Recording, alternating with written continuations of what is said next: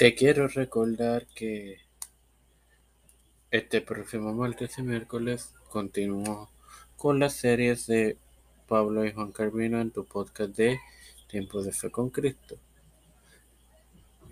Te quiero invitar a que reproduzcas todos los podcasts que te ofrecemos para tu edificación y gozo. Este quien te habla y te da la bienvenida a esta decimocuarta edición de tu post podcast de Tiempo de Fe con Cristo.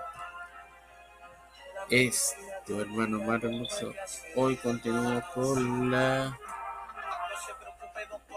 intervención de Miguel de Cervet en el ministerio de Carvino. Así que vamos allá.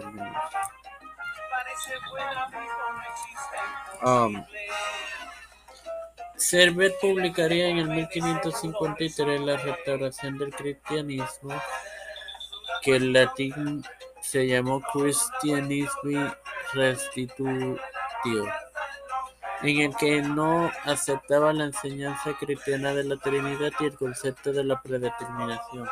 En el mismo año, el representante de Calvino, el obispo francés Guillaume de Troyes, envió misivas alertando a la Inquisición francesa sobre Servet, llamándole hispano-portugués y acusándole y sospechando de su origen converso judío probado recientemente. El representante de Calvino anotó que su nombre propio en referencia a Servet era Miguel, de Miguel Servet. No obstante, en ese momento se hacía llamar